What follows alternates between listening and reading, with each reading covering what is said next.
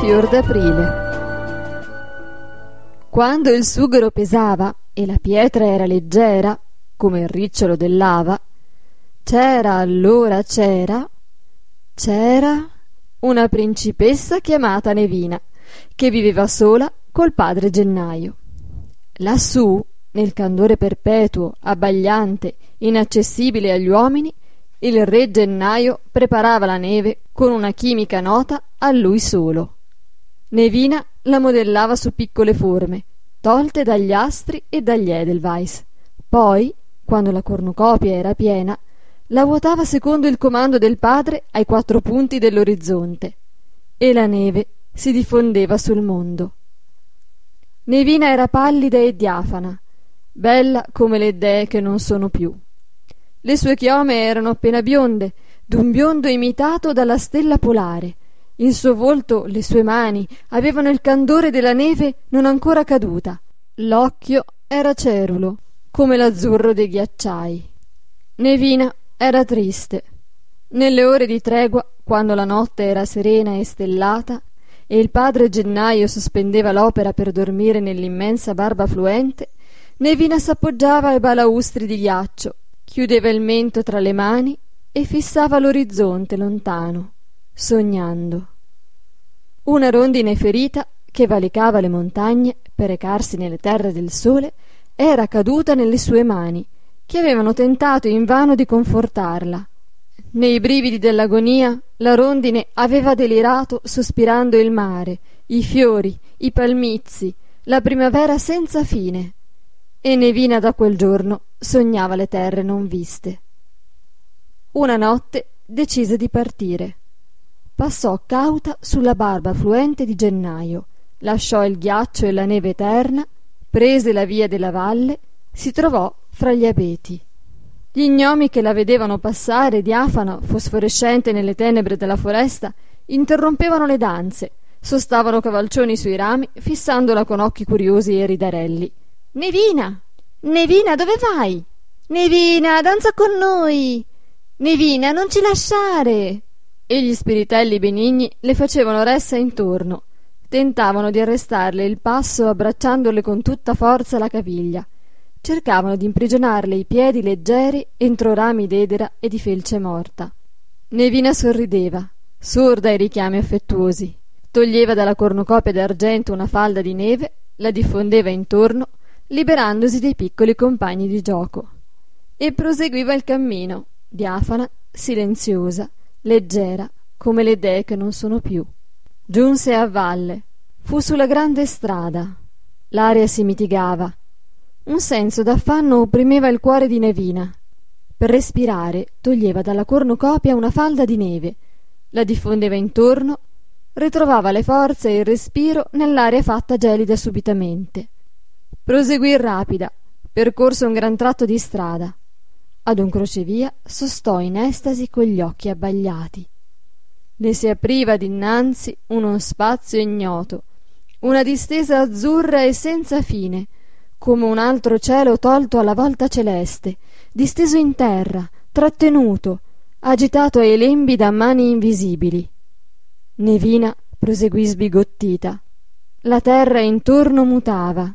Anemoni garofani mimose violette reseda narcisi giacinti giunchiglie gelsomini tuberose fin dove l'occhio giungeva dal colle al mare mal frenati dai muri e dalle siepi dei giardini. I fiori straripavano come un fiume di petali dove emergevano le case e gli alberi. Gli ulivi distendevano il loro velo d'argento. I palmizi svettavano diritti eccelsi come dardi scagliati nell'azzurro. Nevina volgeva gli occhi estasiati sulle cose mai viste, dimenticava di diffondere la neve. Poi l'affanno la riprendeva, toglieva una falda, si formava intorno una zona di fiocchi candidi e d'aria gelida che le ridava il respiro. E i fiori, gli ulivi, le palme guardavano pur essi con meraviglia la giovinetta diafana che trasvolava in un turmide niveo e rabbrividivano al suo passaggio. Un giovane bellissimo, dal giustacuore verde e violetto, apparve innanzi a Nevina, fissandola con occhi inquieti, vietandole il passo. Chi sei? Nevina sono, figlia di gennaio. Ma non sai, dunque, che questo non è il regno di tuo padre? Io sono fior d'aprile, e non t'è lecito avanzare sulle mie terre. Ritorna al tuo ghiacciaio, pel bene tuo e pel mio. Nevina fissava il principe con occhi tanto supplici e dolci che Fior d'Aprile si sentì commosso. Fior d'Aprile, lasciami avanzare. Mi fermerò poco. Voglio toccare quella neve azzurra, verde, rossa, violetta che chiamate fiori. Voglio immergere le mie dita in quel cielo capovolto che è il mare. Fior d'Aprile la guardò sorridendo, assentì col capo. Andiamo dunque, ti farò vedere tutto il mio regno.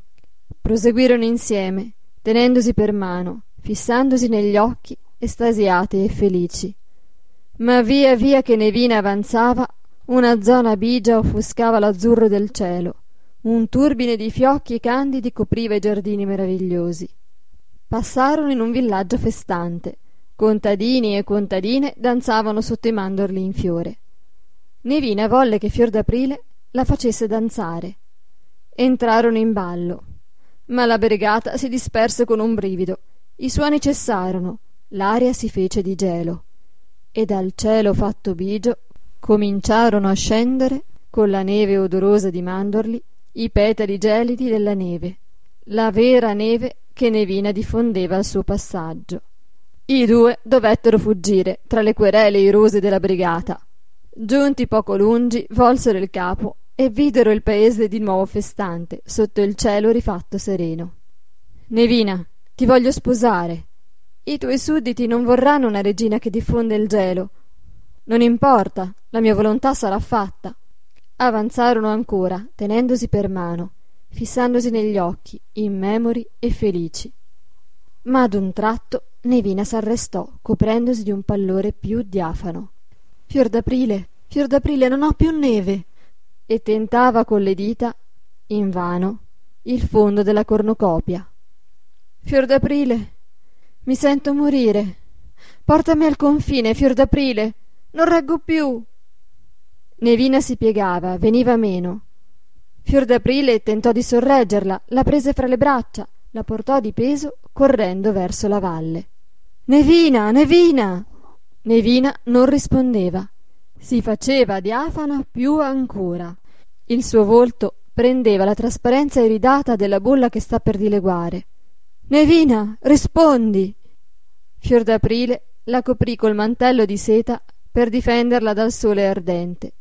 Proseguì correndo, arrivò nella valle per affidarla al vento di tramontana. Ma quando sollevò il mantello Nevina non c'era più. Fior d'Aprile si guardò intorno smarrito, pallido, tremante. Dov'era? L'aveva perduta per via? Alzò le mani al volto in atto disperato. Poi il suo sguardo si illuminò. Vide Nevina dall'altra parte della valle che salutava con la mano protesa in un addio sorridente. Un suo vecchio precettore, il vento di tramontana, la sospingeva per i sentieri nevosi verso il ghiaccio eterno, verso il regno inaccessibile del padre Gennaio.